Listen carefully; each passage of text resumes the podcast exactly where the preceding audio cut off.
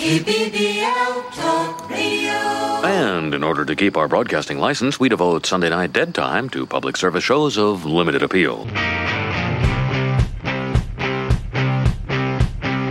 This is Tall Can Audio.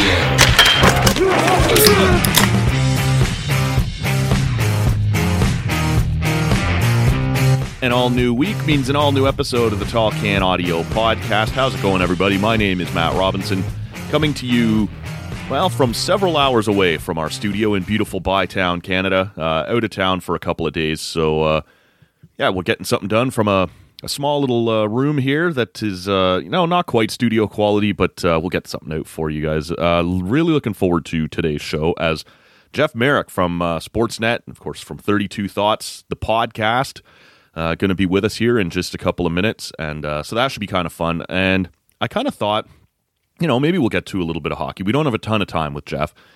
But Jeff's an interesting guy. He's covered a lot of things. He's done a lot of things in his career, and and quite frankly, you can hear his thoughts on on the NHL several times a week, and uh, and so we may not start there. I've got a couple other questions lined up for him, and and we may you know get into a couple things that maybe you guys aren't quite expecting. I thought that might be thought that might be kind of fun. We do have a really good looking week coming up. Of course, uh, the Blue Jays have clinched a playoff spot.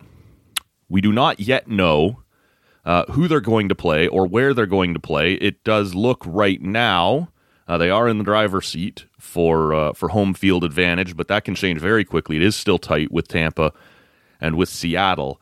Uh, the most likely outcome as we sit here and record today is that they will play Seattle, but we don't know yet exactly where. Once we do know, we're going to have our buddy Andrew Stoughton back on the podcast from the batflip.ca. Uh, looking forward to uh, to chatting with him. We'll get his take on the playoffs, how they're going to line things up, and, and what we can expect uh, from the matchup once we know what it is. Uh, Andrew was just on the uh, the Toronto Mike podcast last week, and that was pretty interesting. If you guys uh, aren't familiar, Toronto Mike has a show down in you're never going to believe this, but but down in Toronto, and he interviews all kinds of media types, sort of like we like to do around here, but he sticks strictly to the media.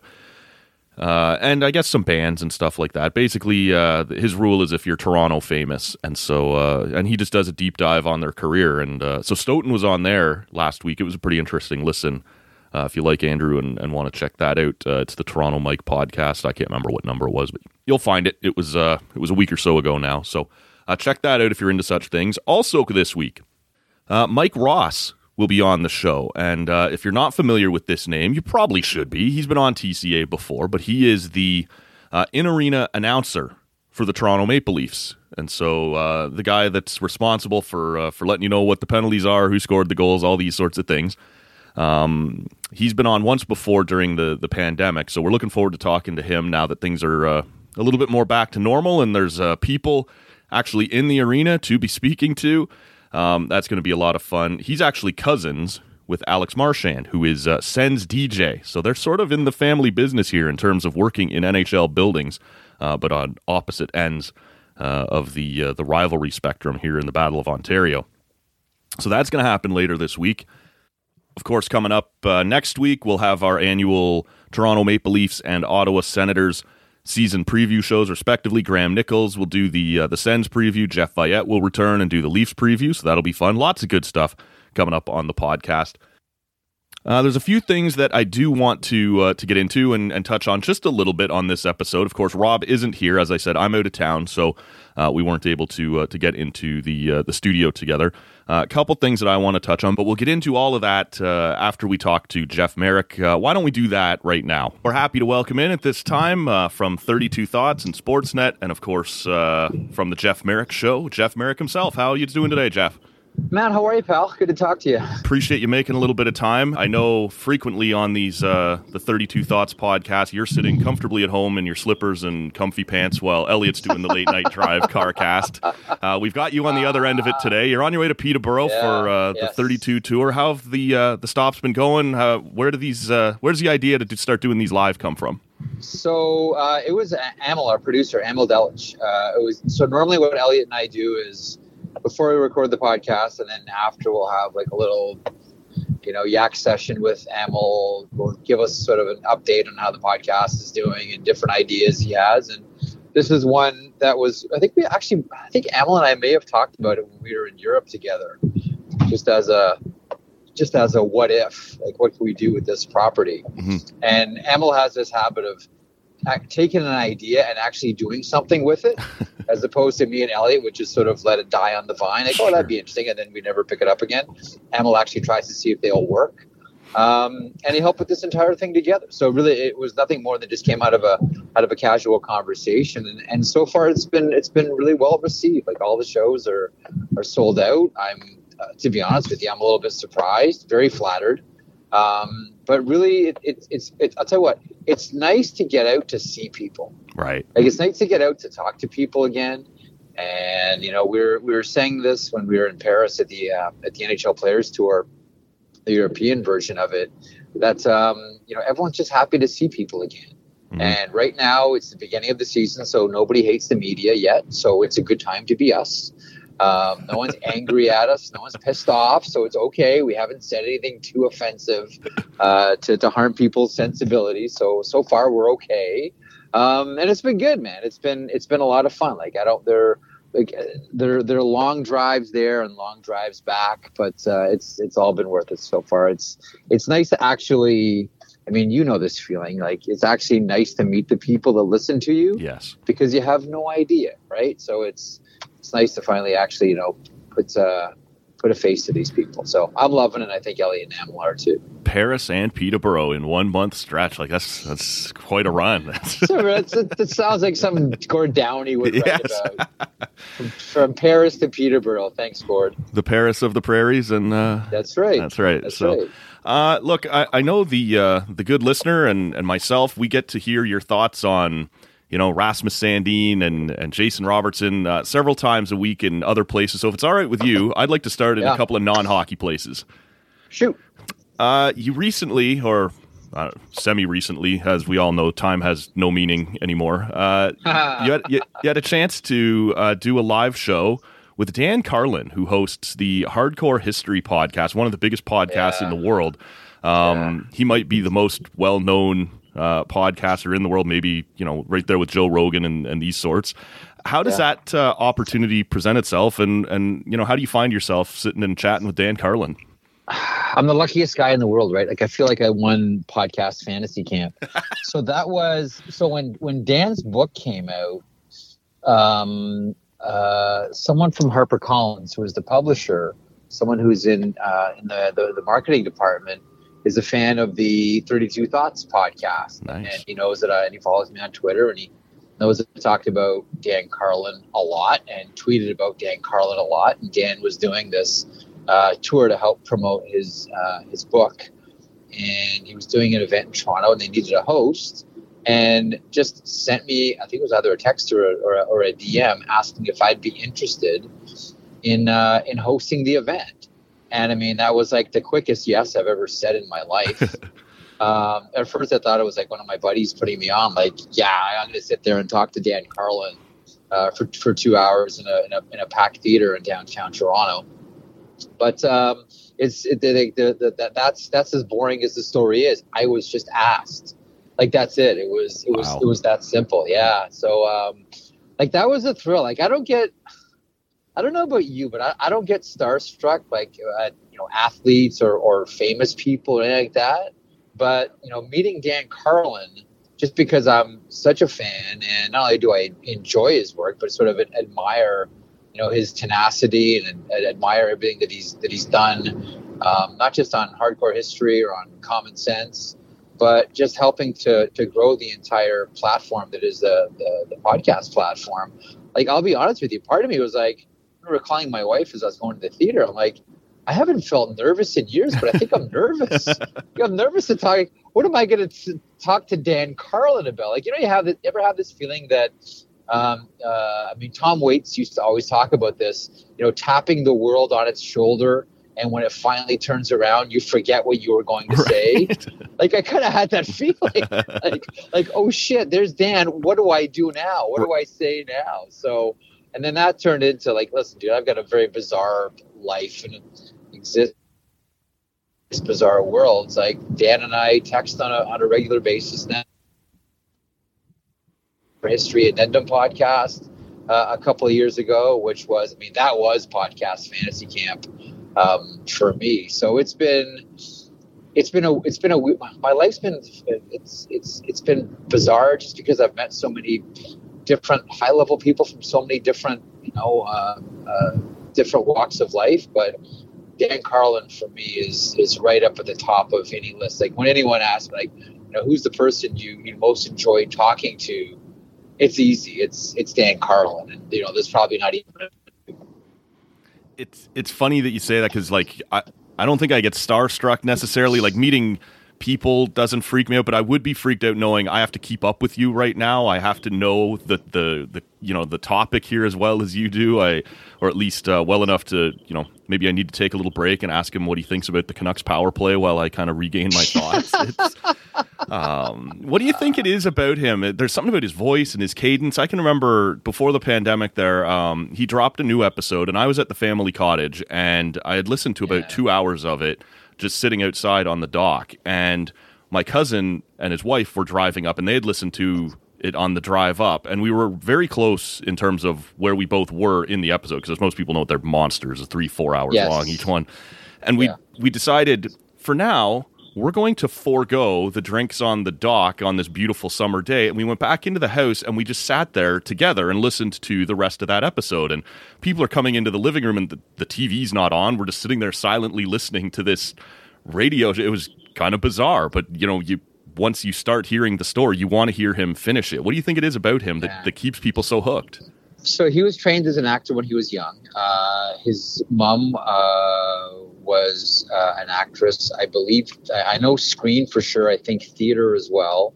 I think Dan was, you know, originally trained in the theater before he sort of took that, you know, took that off ramp and, and went into to, to journalism um, and broadcasting. So I think he has that base and, and understands how to use his voice. Like it's funny. I was I was thinking about this, you know, before I did the podcast with Dan. Like, okay, so what makes Dan Carlin so compelling? One, you know, he doesn't work with script, and a lot of it is is freestyle. But he's still a, a master storyteller and a master orator. Like he's he's quite brilliant, uh, as we all know. Like the the scripts, as loose as they may be, are are are really thoroughly researched mm-hmm. and really well really well put together. But anybody can do that. I don't know. I shouldn't say anybody. Historians can do that. Right. But I wouldn't listen to most historians for five hours. I hated time. history class. I love his podcast. Like that's, same. Yeah. But that's the thing. But that's the thing. Like, here's the thing about Carlin is when you walk away. I remember the first time I listened to Blueprint for Armageddon. Yeah. So that's his sweeping was a five or six part series on World War One. Mm-hmm. Um, I remember coming away from that saying, you know, if my my history teacher in grade eleven, like if Dan Carlin were my history teacher, I probably would have gone into history right. as a pursuit. Like that's what I would have studied at university, just because instantly, like, well, I've always been casually interested in World War One. Mm-hmm but ever since hearing that series, and I've listened to it now like three or four times, like I'm profoundly interested in the history uh, of World War One to the uh, to the, the, the point where it's actually an obsession. Like it's it it awakens that uh, you know your your curiosity. So the the one thing that that Dan does is, and he talks about, he calls it the uh, the Rashomon effect, um, which is uh, an Akira Kurosawa movie where there's a murder, and the whole movie sort of um, uh, takes place from the viewpoint of a different person, all viewing the same event. Hmm. And he, he he does that. Gilligan's Island actually did a version of this once too, which is which is I think is, is quite funny. But he calls it the Rashomon effect, and and and he does that with history.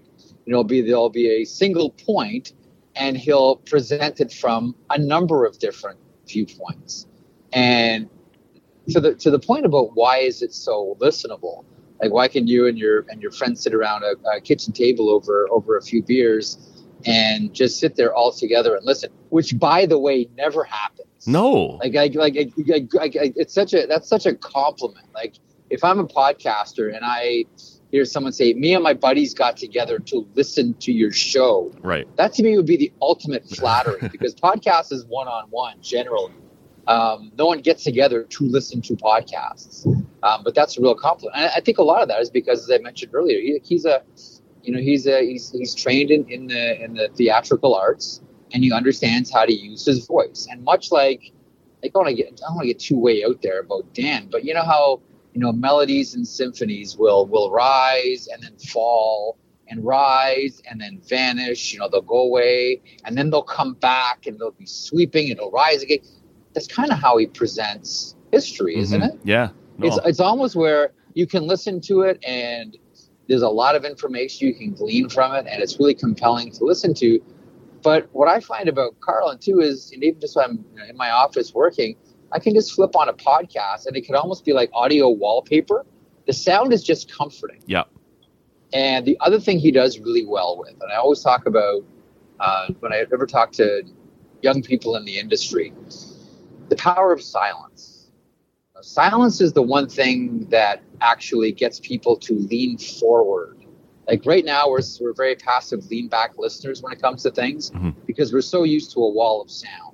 And wall of sound comes when you have a really insecure broadcaster. And a really insecure broadcaster thinks that the minute he or she stops talking, people are going to tune out. When actually, and this only comes after years of experience, you know the opposite is true. And Dan's really, really comfortable with silence. You know, there are a couple of like in sports radio, the master of this was Bob McCown. I was just gonna say that, that he Nobody he'd let a point sit there for a second and just let the gravity of it sink in, right? yeah. That's what he would do. Carlin does it perfectly. And I think that's because of his, his early training before he before he got into journalism. That that's the best that's the best that I can glean. Maybe you have a better answer than I do though. No, not at all. I think uh, I think that that completely nailed. Although I will laugh a little bit by you saying people don't get together to listen to a podcast while you're literally driving to host one in front of a, a live audience. But, but, uh, it it does happen occasionally. But your point is well taken. That Listen, uh, hyp- hypocrisy is the greatest luxury, as they say. hypocrisy is the greatest luxury. Uh, I want to tell the uh, the good listener that the first time I think I ever heard you on the radio was Yep. the late '90s on the live audio wrestling uh, Yes. radio show, uh, way Yeah, back I in the day. it. Gentleman Jeff Marek. Uh, Loved it. Loved it. Um, based on ge- based on gentleman Jim Corbett, right. Turn of the century boxer. Um, do you still follow the industry at all? I know you're pretty much neck deep in, in hockey for your, Yeah. your day job. Do you keep up with it at all, or is it sort of passed you by? There's, there- yeah, there's not enough hours. Like I still keep in touch with people from the industry. Mhm. Like I'll exchange texts every now and then with uh, with Lance Evers, who wrestles Lance Storm. Yep. Uh, every now and then, Chris Jericho will pop up uh, with a quick text. Um, through, actually, through hockey um, and our time in Chicago at the NHL Players Tour a couple of years ago, I've become friends with uh, with CM Punk. So we text about hockey mainly. I'm sure you Or heard you- he's been in the news you- again. Oh, just a little bit. Yeah, Phil, Phil's Phil's in the news a little bit here and there. yeah. Um, but by, by and large, I don't I don't really get a chance. Every now and then, I'll, I'll text with Dave Meltzer, but uh, it's it's so few, so many. You know, the, the emails are, are few and far between. I just don't I just don't have the hours, like really between doing NHL and CHL and trying to stay on top of everything and still you know very much interested in, in the history of this game. And I just don't have time. But I will say this, you know, I still go down you know uh, wrestling wormholes and a lot of it is a lot of it is around wrestling that I used to watch when I was a kid, like when I was young. So it's like old, you know, early to mid '80s, Mid Atlantic or AWA at that time. And I'll and I still though I, I still find myself ending up going back uh, and going down Japanese wrestling uh, wormholes, whether it's All Japan. Uh, I was a big fan of Mitsuharu Misawa, um, uh, uh, Tosh- Toshiaki Kawada. Um, like those were to say nothing of Kenta Kobashi was a peak performer, may have been the best of all those big three. Uh, to say nothing of you know New Japan, I know we just lost Antonio Inoki not too long ago. Those are those are basically the uh, the wrestling wormholes that I go down.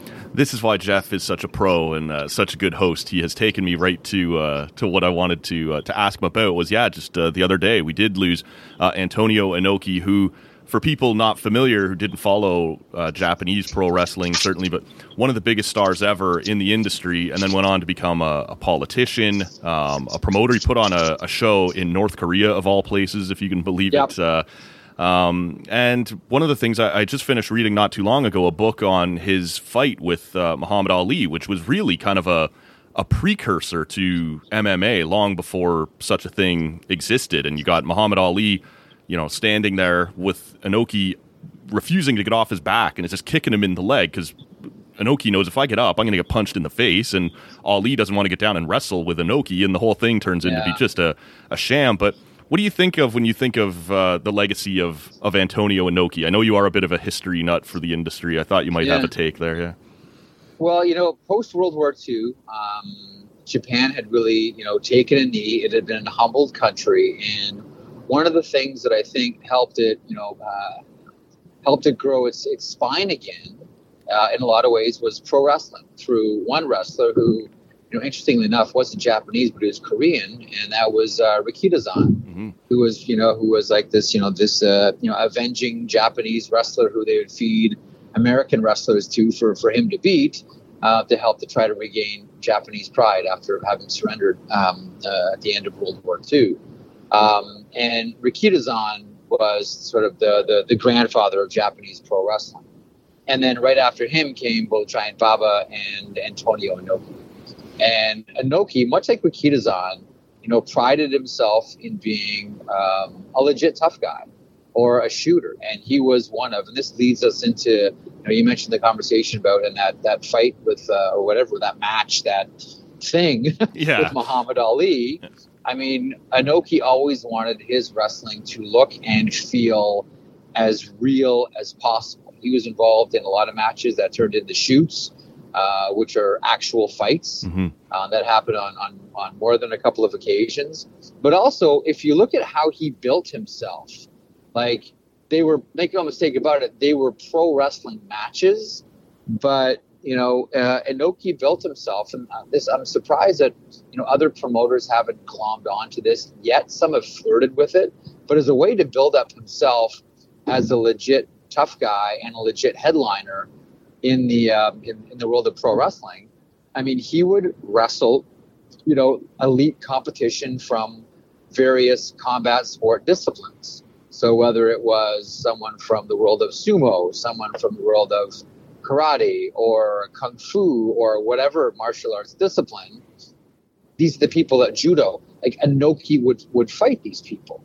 And if you look at a lot of the wrestlers that he trained as well, whether it was you know Hiroshi Hase, uh, Kira Maeda, uh, Nobuhiko Takada, um, Fujiwara. I always think of the Fujiwara armbar, which is named after him. Right. Uh, even Shinya Hashimoto to some extent, not so much Keiji Muto, but I think you're getting the point here. Like uh, Ogawa may have been the best example, won a silver medal uh, in judo. Like he liked his athletes to give the air of legitimacy. Like, and the, the thing about Japanese pro wrestling at that time, and that's why I mentioned like Mitsuharu Misawa and Kenta, Kenta Kobashi is, you know, it was presented as a legitimate sporting event, and Inoki took a lot of pride in both himself and his athletes looking like and behaving like real fighters. Like that was the beginning of that era, and there was you know various Japanese promotions, you know that, that tried to emulate that and, and tried to do what uh, Antonio Inoki initially set out to do. But Inoki, in a lot of ways, was the first. And you mentioned that first, you know, popularizing of, a, of an MMA phenomenon, which is you know Antonio Inoki versus Muhammad Ali, you know, heavyweight boxer. I mean, that was supposed to be a worked match or a cooperative match. Mhm. The Ali camp thought that, hang on a second here, we don't trust this guy. And so they introduced a whole lot of rules. And one of the rules was, you know, uh, Noki wasn't allowed to throw kicks uh, unless he had one knee on the mat. And so that's why he spent the whole time on his butt. You know, get up to one knee and, you know, hammer at, hammer at Ali's legs and just, they really, really damaged Ali. Yeah. For He the rest was- of his got- career, for the rest of his- for the- yeah. yeah, for the rest of his career. Um, so that I mean that that was an okay. I mean, listen, he was a giant. Um, his New Year's Eve shows. I mean, they would pack Tokyo Dome. Like these were events. Like we think of you know TV numbers. Like oh, if you get in the the high, you know, if you get in like the the, the low teens on a, a wrestling. This is on a, on a, on a, TV uh, for a TV show. Mhm. You think that that's a big number to pop? Man, half of Japan would watch the New Year's show. Like it would get like a like no joke. Like it, it was that much of a big Yeah. deal. Like four, it would get like a forty-eight. It was, it was just Wow. absolutely ridiculous. Yeah. And you're packing the Tokyo Dome for this thing. So yeah, and we all know about uh, you know his his work politically. Like he was someone that you know very much transcended the sport and in a lot of ways transcended you know every field that he ended up uh, that he ended up with. Uh, and uh, unfortunately, I think he'll always and best be remembered for the Muhammad Ali thing. I, Yeah. I, I come short of calling it a fight. Yeah, no, for Um, sure. But there was Spectacle. there, the, yeah spectacles. Actually, that's a really good word for it, the Muhammad Ali spectacle.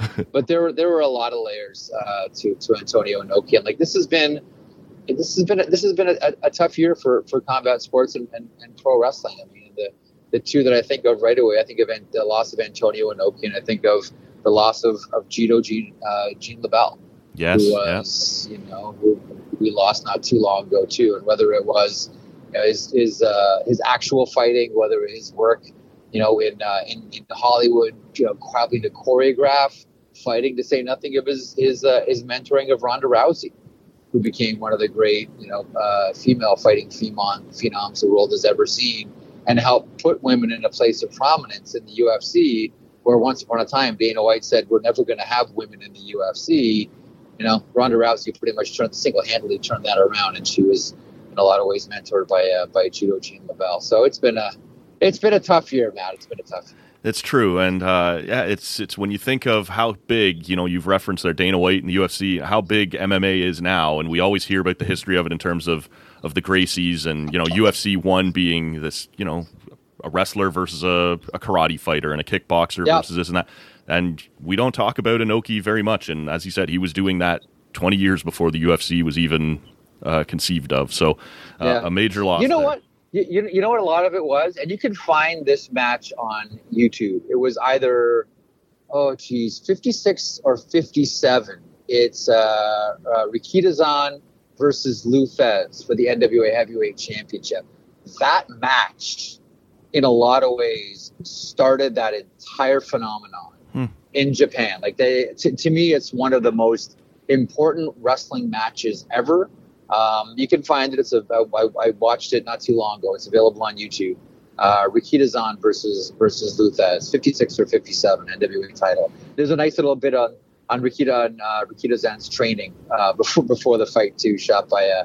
Uh, someone in uh, filmmaker in Japan as well, so it's a, a nice bit of video. But that's the one that they got all of this started. Again, Inoki wasn't the the, the, the absolute first. Right. Everybody sits on the shoulders of those that came before. Uh, in a lot of ways, Rikidozan was. Uh, we'll put the if I can find it, we'll put the link to uh, to that match in the show notes uh, at tallcanaudio.com, and people can check that out. Uh, be interesting to see. Uh, I guess I should be remiss if I before I let you go, if I don't give the people just a little bit of hockey before we get out of here. And uh, Sure. we've seen the uh, the Leafs get up and going. I'm a I'm a Leafs guy, so that's where I'm going to take you here. Um, as we sit here, you know, the the Leafs, I, they look to me a little bit like a team that might take a tiny bit of a step back in the regular season, but will still easily make the playoffs. Um, and you know they, they've added some some depth in the bottom six. I still like the defense quite a bit. I think everybody knows the question will be in goal, and I'm curious what your expectations of a Matt Murray and uh, Sergei Samsonov tandem is. Is it as simple as health? Is there going to be more to it than that for Matt Murray? Like, what do you think when you look at that tandem? So, in situations like when it when it comes to goaltending, I always defer to the goaltending community, and you know, I um, I talk to a lot of people uh, that are goalie instructors, that are goalie coaches, that work, you know, handling goaltenders in, in scouting departments. Um, uh, the people from InGoal Magazine are, are a tremendous resource. Steve Valiquette is a great resource. And the more people that you talk to about Matt Murray, uh, they'll tell you how he's gone through a profound changing of the way that he plays the game. Hmm. Like if you look at if you look at Matt Murray, the way he played with the Pittsburgh Penguins, it is profoundly different uh, than how he plays now. Now it's it's challenging at that point in your career to to break your style and relearn the game and relearn the position. Right. But Matt Murray has been on his way, and um, uh, as Kevin Woodley has pointed out from from InGoal Magazine, who's uh, as we like to refer to as the goalie whisperer. um, you know, we, we saw that after the demotion to Belleville when he was with the Ottawa Senators. You know, he played really well in Belleville, and coming out of that, he had he put it really. All of a sudden, Matt Murray had it together before the injury, of course, and you start to say to yourself, well, maybe he really is committed to changing the way that he plays goal because obviously the way he was playing before wasn't working for him and, and wasn't working for the Ottawa Senators. So if that transformation can take the next step, I think that goes a that goes a long way.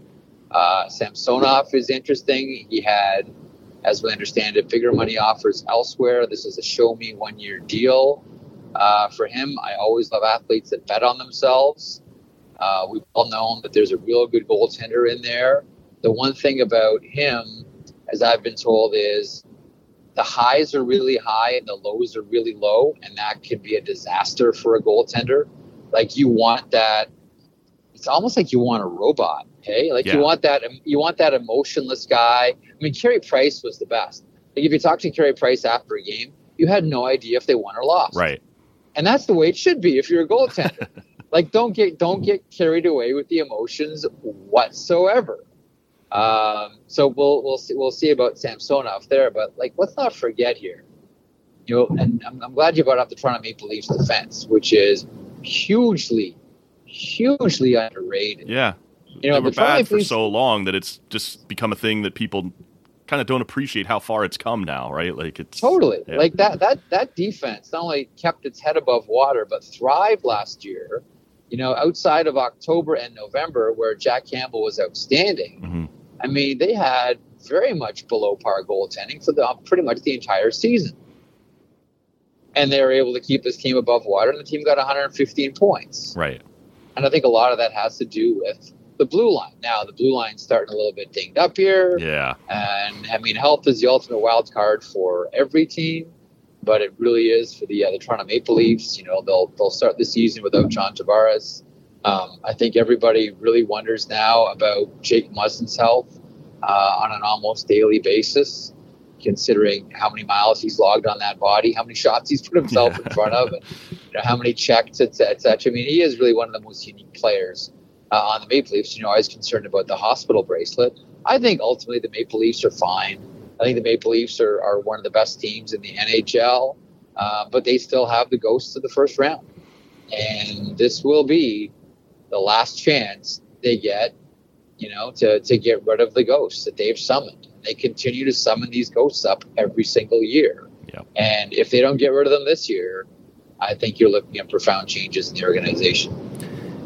Demons. Uh, what Paul McLean say? Demons under the bed. Demons everywhere they look. Uh, Yes, uh, he's right. Yeah. He's if, right. If Auston Matthews plays 82 games, 57 and a half, you taking the over or under? Over. Yeah. Okay. over over over all day long. Like he's got, if, if he's healthy and he plays the full season, he's got, you know, probably you know sixty, maybe dare I say sixty to sixty-five Nice. written written all over him for sure. Uh, I appreciate your time here, Jeff. I know you're a busy guy. You got uh, you're all- traveling all over the province at this point, and the uh, the Jeff Marek show starting back up here again very soon as the hockey season rolls in. Thank you so much for doing this, man. Pleasure's mine. You buzz back anytime. It's been uh, long overdue. We've been trying to get this together now for how many months? Yeah, it happens. But the, you can't be reaching out to hockey guys over the summer. So they got an, uh, they disappear. So that's that's on me. But I, I do appreciate it. Bless you. Thanks so much. Buzz back anytime. All right. It's been a pleasure. All right, great to uh, to talk to Jeff there on his way to Peterborough for uh, for one of the live Thirty Two Thoughts podcasts that they're doing uh, as they kind of tour around here and uh, and meet some of their their loyal listeners, their fans. Um, great for uh, or great of Jeff to to take some time to talk to us there. Uh, one of the things I, I thought maybe we could touch on here just briefly was the fact that Rasmus Sandin is now signed and uh, in training camp. Uh, it looks like he's taking some reps on the right side as they're kind of banged up over there. Who knows exactly where we're going to see him yet? Muzzin is now back and skating, practicing, looking like he might play uh, here in the next couple of days. Um, so we'll see where all that's going to shake loose. But I was interested in some of the reaction to, um, you know, the the actual signing itself and the circumstances around it as the Leafs played the Habs uh, in a preseason game on Wednesday night, and we saw uh, Carl Dahlstrom and Jordie Benn both get injured. And that at the time was on top of Muzzin already being out, Liljegren already being out, and you're starting to like get really thin on that back end. And so wheels start spinning, right? Does Rasmus Sandin suddenly have more leverage? Does Dubas have to get a little desperate here to get this done? And you wonder how that's all going to play out. Well, sure enough, it's Thursday morning that we hear that he has signed, uh, but it's for the exact same contract that he was offered months ago. And it's the same contract that Timothy Liljegren signed uh, with a $1.4 million cap hit uh, times two years. And I wonder at that point, like, we started to hear Chris Johnston is the one who reported that, um, I believe, reported first that it was uh, Sandin and his agent who reached out to the team Thursday morning. And uh, Dubas confirmed that in a statement. He seemed to really want to make it clear that they reached out to him, not the other way around. And I guess when you have the the narrative that I guess seems to have sort of arisen a little bit, and maybe fairly so, about Kyle Dubas that he's folded a couple of times and given them what they wanted with some of their other free agents, and he wasn't going to do that this time. He needs to make clear they came to us. I didn't go to them. I didn't fold. I didn't get desperate. But he didn't bury Sandin either. He said they reached out to us this morning and said they wanted to be part of the solution, not part of the problem, right? Seeing all these guys go down, seeing all these guys get hurt. Um, so it, it was sort of a, a I was going to say two faced. That's not the right word at all, but a two phased answer, maybe, that he clears his own name, saying, hey, they called us, but also saying for the right reasons. Um, I don't buy a ton of that, at least not exactly as they are selling it. Uh, I do believe, had Dubas picked up the phone on Thursday morning, he would be showing a little bit of weakness. So I do believe that Sandin and his agent are the ones that made that call. But I don't necessarily believe it was for all these, you know, altruistic reasons. Um, maybe they pick up the phone seeing that you're in trouble and they call to see if you're prepared to move. Are you now prepared to spend a little more? You know, I'm still sitting out here. I'd take 1.6, I'd take 1.7. And when uh, Kyle goes, no, I'm staying at 1.4, do they then go, yeah, okay, circle back. If he's not moving now, when half of you, the blue line you have in training camp is injured, he's not going to move. So you might as well just sign. Like, did that phone call not necessarily get made um, to help out the team, but to test the water, see if you were willing to blink? And when you weren't, you just go, fuck it. Then this is over. Uh, if you're not moving now, you're not going to move. I'll come to camp. And then to save face for everybody, both team go both parties are able to come out and say, yeah, he wanted to come back. He saw the trouble that the team was in. He wanted to come back and help. I'm fine with all that. But I bet you that phone call, that initial phone call that was made on Thursday morning, was just as much about testing the water as it was to. I'm sure the first line or the first thing they said wasn't, we're willing to come in for 1.4. They would have tested him first and, and seen if there was now going to be a little movement. And there wasn't. So uh, good for Kyle on that point. Um, you know, he, he didn't blink. He held uh, and got the deal done for the same thing he'd been offering. And I don't know. There's a lot of people criticizing Sandin, saying he looks silly for missing camp and holding out this long and then eventually taking exactly what they were offering him months ago. You got to find out. If you think you're worth more, you got to negotiate. You got to see if you can get them to, to move a little bit. So at the end of the day, he's going to get here. He will play a couple of preseason games. Uh, I don't know how much it will have hurt him to miss camp. It's not ideal for a young player um, who doesn't have a ton of NHL experience. You'd want him to be there, but he will get a couple games in. So I, I imagine he's going to be fine. Uh, maybe the other thing worth mentioning here before we uh, we wrap up is uh, the fact that Paul LaPolice has been fired by the Ottawa Redblacks. Uh, I mentioned on our Thursday show, episode 1019, uh, when Bunda was on, that I was all but certain it would happen after that BC game, win or lose, uh, and it was a loss. That's that's what they've been doing lately. But I took a little shit on uh, on social media over this because apparently, for some of you, uh, I didn't push Hoffley hard enough on episode 1018. And I don't know, maybe it's worth explaining or some people just like to complain. I, I don't really know, but I think it's worth understanding that Hoffley's been a friend of the show for a while. Uh, he has hooked us up repeatedly with guests on top of coming in himself. And it's worth remembering his job title. he is a PR guy for Ottawa Sports and Entertainment Group. He's not a sports commentator. He's not a guy who's going to come in here and blast his employer.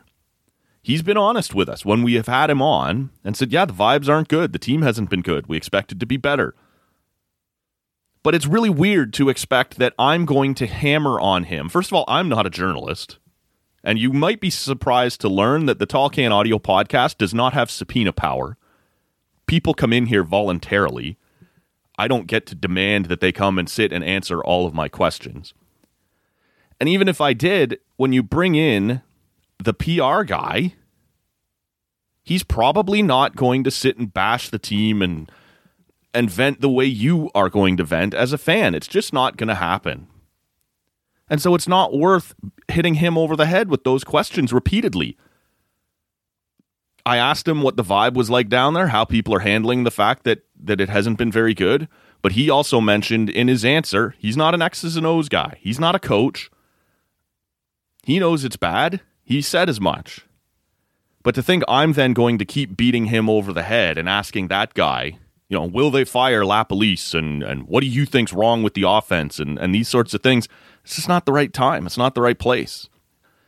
And it's not pu- pussyfooting around him. It's not backing away. It's understanding that this guy is a friend of the show. He always makes time for us. He helps us out, uh, and he's not the right guy to have these certain conversations with. And that's why you saw the rest of that episode. I moved on. We talked about spending billions of dollars to launch a rocket into space to ram into a giant piece of space rock. Um, we talked about Taylor Swift getting the Super Bowl. Hoffley is a good guy. He's a fun guy. I like having him on the show, and we'll just talk about other stuff. He's more than than the job he does.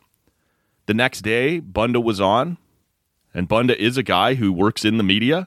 He covers the team quite frequently, and we had a frank and honest conversation there about what we thought was wrong with the team and what should be done. Doesn't necessarily mean we're right. It's just that's a more appropriate venue and a more appropriate guest to have that conversation with. So it's not backing away from Hoffley or or serving him up softballs or whatever you might want to call it.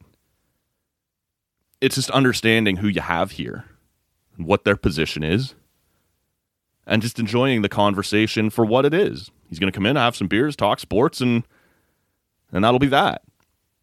But it would have been just as disingenuous to not ask him at all. You got a guy who works for the organization while the team is going through hell. You got to ask him something, and you got to at least bring it up. And then once you've done that, you move along. It's just not worth beating him over the head with. We did the beating the next day with uh, with Bunda. And so yeah, it's just I took I got a couple of tweets, I got a couple DMs uh, from people saying either that I took it easy on Hoffley or that Hoffley wasn't honest enough, or you know I should have stuck with it and really pushed him, or that I was afraid of him. Not afraid of him necessarily, but like I was willing to say a lot more to Bunda the next day than I was to Hoffley the day before. How come you know if those are your opinions, why wouldn't you say that to Hoffley? Well, because what does that do? It puts him on the spot. It puts me on the spot, and that conversation is going to go nowhere. So you just don't do it. You enjoy the conversation for what it is, and you get to it another time. I was a little disappointed with some of the, the feedback we got on that. Hoffley has been very good to this show.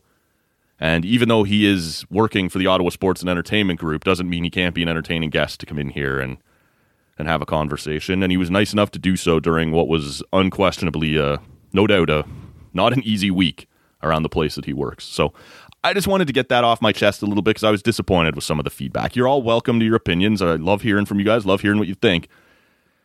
But the fact that I would have one conversation with Bunda and a different conversation with Hoffley really shouldn't be surprising when you consider the fact that one works in the media and one works for the team. I guess the only alternative would be to not have Hoffley in if you think it's some sort of conflict of interest or whatever, but I'm not going to do that. Hoffley's a friend of the show, he's a friend of mine.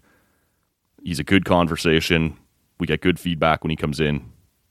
That's not going to change. So, wanted to get that off my chest. Wanted to have a little conversation about it. Hope everybody understands a little bit better my perspective on that and where I was coming from with that. It's just understanding who's sitting across the table from you and what's worth asking and what's worth harping on and what you just move on from and, and carry on with hopefully a fun conversation about something else. So that's it. I'm not a journalist. It's not my job to dig and get all the, you know, the hard hitting questions and all the answers. We're a talk show. We're commentators, if that's uh, a better term, whatever you want to call it. Um, Tim Baines did some very good reporting for uh, the Ottawa Citizen this week. I would encourage you to check out his work if you're looking for them to have to see you know a deeper dive on how all this played out. But yeah, after that loss on uh, on Friday night, the team turned around on Saturday and uh, fired Paul LaPolice. It was coming. There was just no other options anymore. You know, there was no doubt it was about performance. The team has been three and eleven now for you know back to back seasons. Not good enough. But it was also clearly about showing the fans, okay, we hear you. We know you're frustrated. Here's a peace offering. Throwing a body to the wolves, basically. And uh, Lapo's a good guy. I don't think anybody disrespects him. He was nice enough to make time for this show uh, once or twice, and uh, got no beef with him. But the performance on the field wasn't good enough. And when that's the case, somebody always pays the price. That's just the way it goes in sports. And uh, so, by all accounts, uh, he was reasonably understanding. He knew it was coming. He understands the business he's in. Uh, so you hope things turn out well for him and his family. He lands on his feet somewhere else. But, uh, you know, they couldn't go any further with this here in Ottawa. So it's too bad. But uh, uh, with that, we'll wind things down. Like I said, uh, Mike Ross coming up this week, the in arena announcer for the Toronto Maple Leafs. That's going to be a lot of fun. And, you know, Andrew Stoeten, when the Jays get their playoff matchup locked in uh, will be here, and uh, we'll we'll tee that up for you. Uh, at some point here over the next couple days. It's going to be a good week on the Tall Can Audio Podcast. We hope you have a good week with whatever you're doing. We will catch you all next time. My name is Matt Robinson. Thank you all so much for listening. Peace. I am unhappy with the confusing and at times confrontational nature of that meeting. I wanted it to go better. I wanted it to go better!